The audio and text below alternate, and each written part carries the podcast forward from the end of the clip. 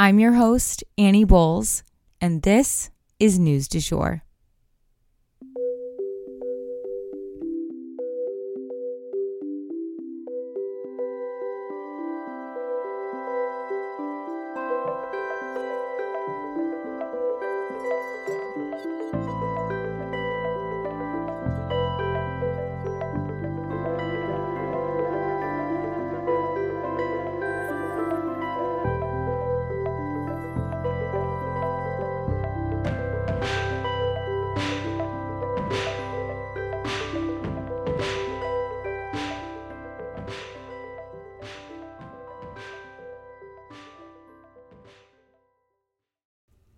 Hey, you guys, and welcome back to the News du Jour, a calmer space to consume the news.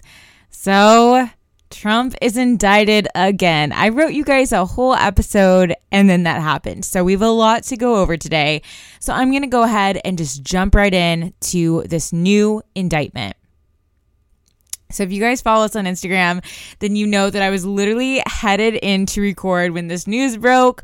Why does this always seem to happen to me? Jack, why the afternoons? Aren't we all at our best like right after that first cup of coffee hits? Let's go for a morning indictment next time, okay? Anywho, let's get into the details of these new charges. So, Jack Smith's special counsel has now laid four new charges on Donald Trump's broad shoulders conspiracy to defraud the government, conspiracy to violate civil rights, the corrupt obstruction of an official proceeding, and conspiracy to carry out such an obstruction. These charges stem directly from the January 6th attack on our Capitol and what Jack Smith is referring to as a foundation of lies. These charges essentially amount to Donald Trump trying to subvert the will of the people. They accuse him of allegedly using a number of different methods to overthrow the free and fair election results. These are things like pressuring Mike Pence into changing the results, pressuring election officials to change the results, recruiting fake electors to carry out his bidding, and even attempts to have the Justice Department intervene on his behalf. These charges do carry jail time, each of them, or prison time, and one of them carries up to 20 years in prison, which does not look great if you're almost 80 years old. Trump may also face charges for related crimes out of Georgia, as we've talked about a bunch of times on this podcast.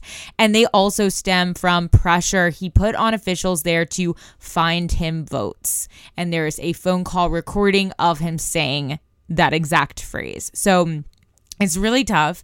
Um, at the end of the day, everyone in America is innocent until proven guilty in a court of law, and we will definitely keep you guys posted as this plays out.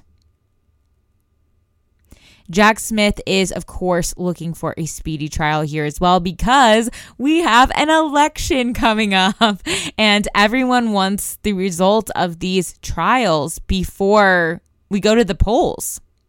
And that brings us to our first story that I had intended for today, which is a campaign update.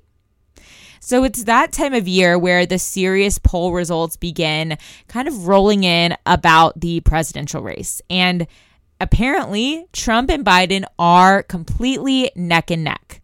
And I know a lot of people may be asking, how could that be? So much shit has gone down when it comes to Trump. But it really comes down to two factors no matter what Biden gets done or doesn't get done, nothing seems to get his numbers to really pull upward the way he needs them to. He's just kind of lukewarm. He may see a bump in points here or there, but it's not the significant jump he needs. And again, he just is lukewarm even in his supporters' eyes. Whereas on the flip side, Trump's fans are so loyal that they will follow him into these legal battles sight unseen. They are not flapped by his potentially facing prison, and in fact, it seems to have proved his point in a way. Trump has long accused Democrats of being so smart and so cunning that they have managed to rig our entire political system to be against him.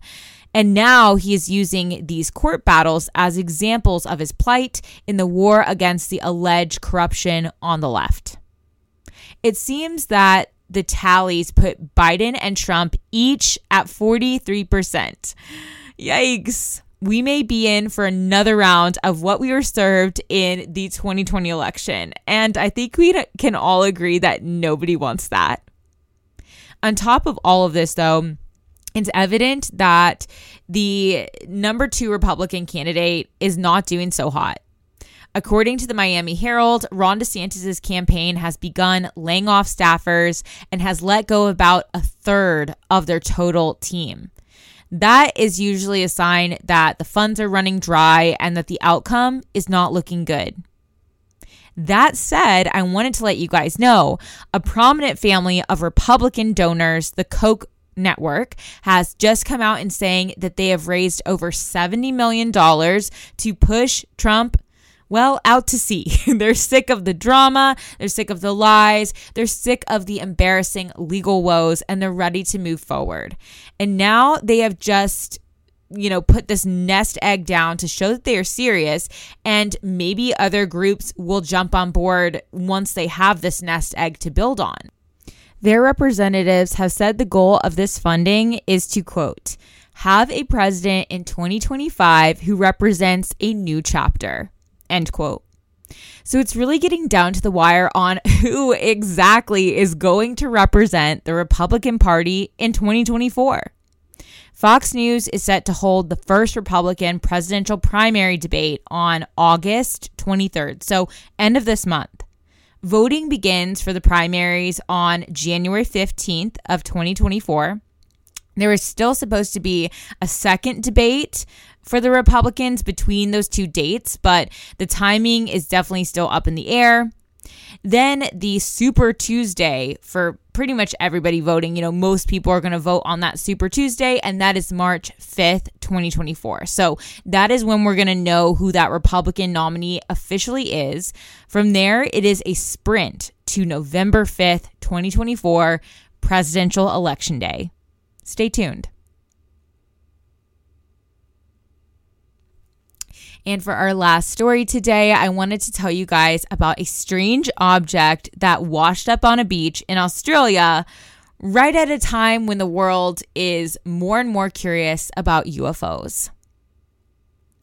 So, uh, when I first read this story, we hadn't figured out what the thing was yet, and it was very mysterious, but we have since figured it out. So, I wanted to fill you guys in on all the details here but a strange cylindrical kind of brassy metal object had washed up on shore in Australia and it was filled with wires and things of that nature. So with all this UFO talk flying around, of course, people's minds were jumping to crazy places. It's from the aliens. It's from China. It's the missing Malaysian airplanes plane that disappeared. But the Australian government has grabbed the object and they began investigating its origins. As of Monday, Australian authorities identified this object as a piece of an Indian spaceship that launched and then unfortunately crashed. Due to a 1968 UN agreement, Australia is required to return this kind of debris to India but they haven't quite yet. And that is leading some people to believe that they're doing more investigating or maybe still aren't sure 100% that this is what this object is. Either way, if we hear anything else substantial about this random, unidentified, or maybe identified object, we will be sure to let you guys know. And that is the news du jour. Today, I wanted to leave you guys with the quote Embrace the craziness. Life would be a bore without it. If you enjoyed this episode, please subscribe on whatever podcast platform you use to listen. A rate and review or shout out on social media would mean the world to us and help us be able to keep creating the news du jour. But the best way to support all of our work is to become a patron at www.patreon.com forward slash sugarfree media. You can also follow us on social media under sugarfreemedia.co on Instagram and just sugarfreemedia, all one word, on TikTok. Any little noises you may hear in the background are my rescue pup. He has a little separation anxiety and always records with me. We appreciate you listening and look forward to telling you about the news again next time on News du Jour. Broadcasting from ah.